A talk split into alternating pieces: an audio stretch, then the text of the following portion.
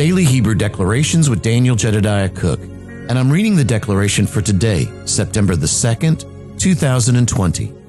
The three Hebrew letters we're honoring today are Tet, Beit, and Resh. Along with those three living letters, we're also honoring the Spirit of wisdom, the Spirit of the Lord, and the Spirit of counsel. The declaration today reads this We choose what we put or what to put into our baskets. Engaging Tet from our basket, we will draw out from the intent of our hearts. The first place of distinction, the place of day and night, the place of treasures found and restored, seeing around corners to see Yahweh's original intent and his beginning intent. Now, today's declaration begins talking about uh, another perspective of the living letter Tet. Because, see, Tet can be seen as a basket, uh, it can be seen as a place of putting something. So it can be seen as a place of, of like holding or that sort of thing, or storing up. So a storehouse, that sort of thing. And there's there's actually two different ways that if you look at the letter itself, that you can see it because it's a it's it's an unusual letter. One of those is that, of course, it's got the opening at the top and it's got a foundation at the bottom, and uh, it's it's got a place where you can put something inside of it from the top part of that. Well, that's why it's seen as a basket because it's it's like this is the place of storing. So if you think of a basket, then you've got the basic shape of what Tet looks like. For those of you that don't know what the living letter Tet looks like. But there's another way that you can also see it because on the left side it's a zayin, and on the right side it's a it's a humbled or a bent vav.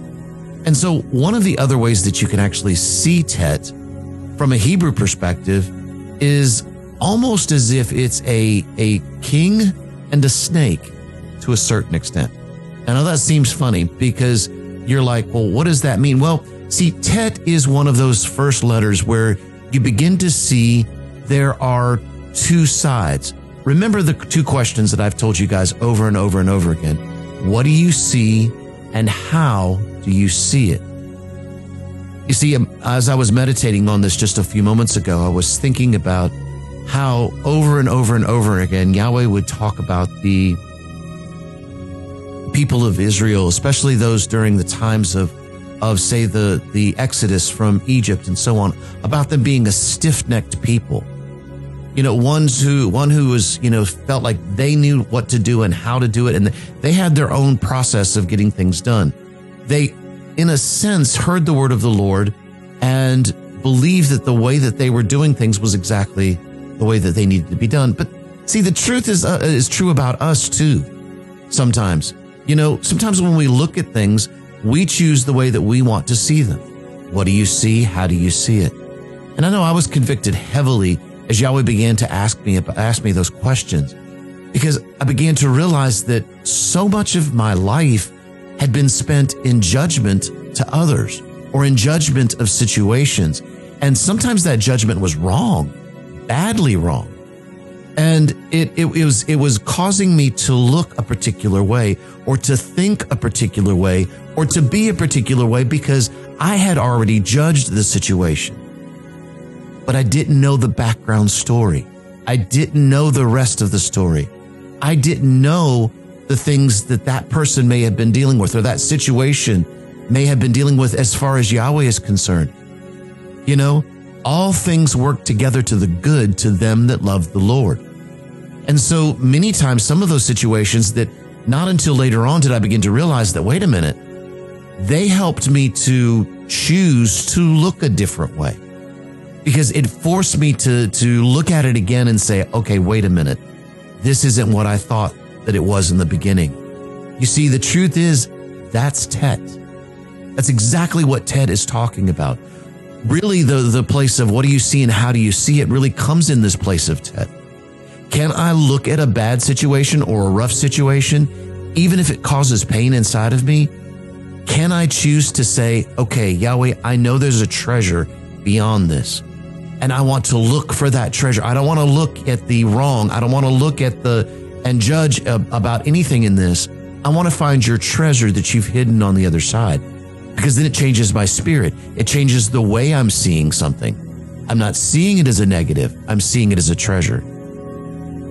And so these are some of the choices that we make with regards to the, the way that we see things and how we see things. To me, again, Tet really messed me up when I began to realize that I was responsible for those choices. It was my choice, the way I saw them. You know, I hate to say it, y'all, but think about, think about the way we used to see things and say, Yahweh, why don't you change these situations? Why don't you change it? I can't wait until Yahweh, you come in and just change this situation all the way around. When really, was he not from the beginning looking at us and saying, how do you see it? What do you see? How do you see it? How are you going to respond to that? Habakkuk 2. I will set myself upon the rampart and I will look to see what you will say and how I will respond when I am reproved or corrected. So you see what I'm talking about? Sometimes a lot of, uh, sometimes those, it's just a matter of us looking from a different perspective. It's us choosing to say, I want to see beyond this situation. So Tet really begins to, to affect because think about it. Beit is the place of the home. It's the place of communion. It's the place of connection. It's the place of distinction. Basically, what is on the inside versus what is on the outside. The place of the day and the and night, if you will, since Beit talks about duality and this distinction. It also talks about treasures found and treasures restored from those that have been lost or stolen or forfeited.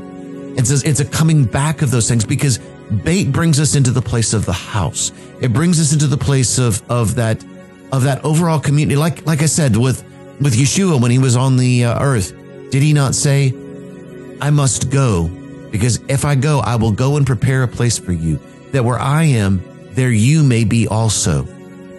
You know, we always think about that from the perspective of heaven and going to heaven. He didn't say that though. You know, that where I am, there you may be also. Because the cry was then for us to come up here and see from those heavenly places. When Yahweh had, had, had seen and Yeshua had come up and had poured his blood over the, the heavenly ta- uh, tabernacle and, and purified the heavenly tabernacle, then Yahweh sat Yeshua to, with him at the right hand of the throne. And he sat us together with Yeshua on that throne as well. You see what I mean? There's this beautiful place that he's telling us to come up here and to look at things. We're not talking about looking ahead towards heaven. We're talking about right now, ladies and gents. We are talking about right now. Because see, it's in this place where we begin to see around corners, to see Yahweh's original beginning intent, the intent of his heart from the very, very beginning. You know, I want to go back to Tet real quick because, you know, we've, we've, we've come full circle with this when we've talked about this place of not only being in the home and our choice, but I love what Michelle said here. Tet, from our basket, we will draw out of the intent of our hearts. Probably a week or two ago, you heard me talk about a word that Yahweh had begun to give me particularly in dealing with the intent of our heart forms a matrix that our words then have the ability to grab a hold of and grow into. Now, ladies, you guys know what matrix is in the sense where the matrix is also a womb. And so it's an environment or a, or a material that allows for the growth and the establishment of something or the development of something. That's exactly what we're talking about. Our heart is a womb our heart is a matrix, matrix, and the intent of our heart forms that matrix. You see, it's from that intent of our heart that we have the ability to then be able to speak, declare, to be able to put into existence and allow that to be able to grow. How much more so as we begin to realize that the, that Yahweh has given us his words. Yahweh has given us the words that of, of life and godliness and hope and, and a future and beauty. And those are the things that I want to declare. Even when I look at a situation and immediately feel like it may be a negative situation, can I look beyond it and see the beauty that's hidden behind? Can I dig outside of that, that dirt and find the deep hidden treasure that's hidden inside? The answer is yes in Tet.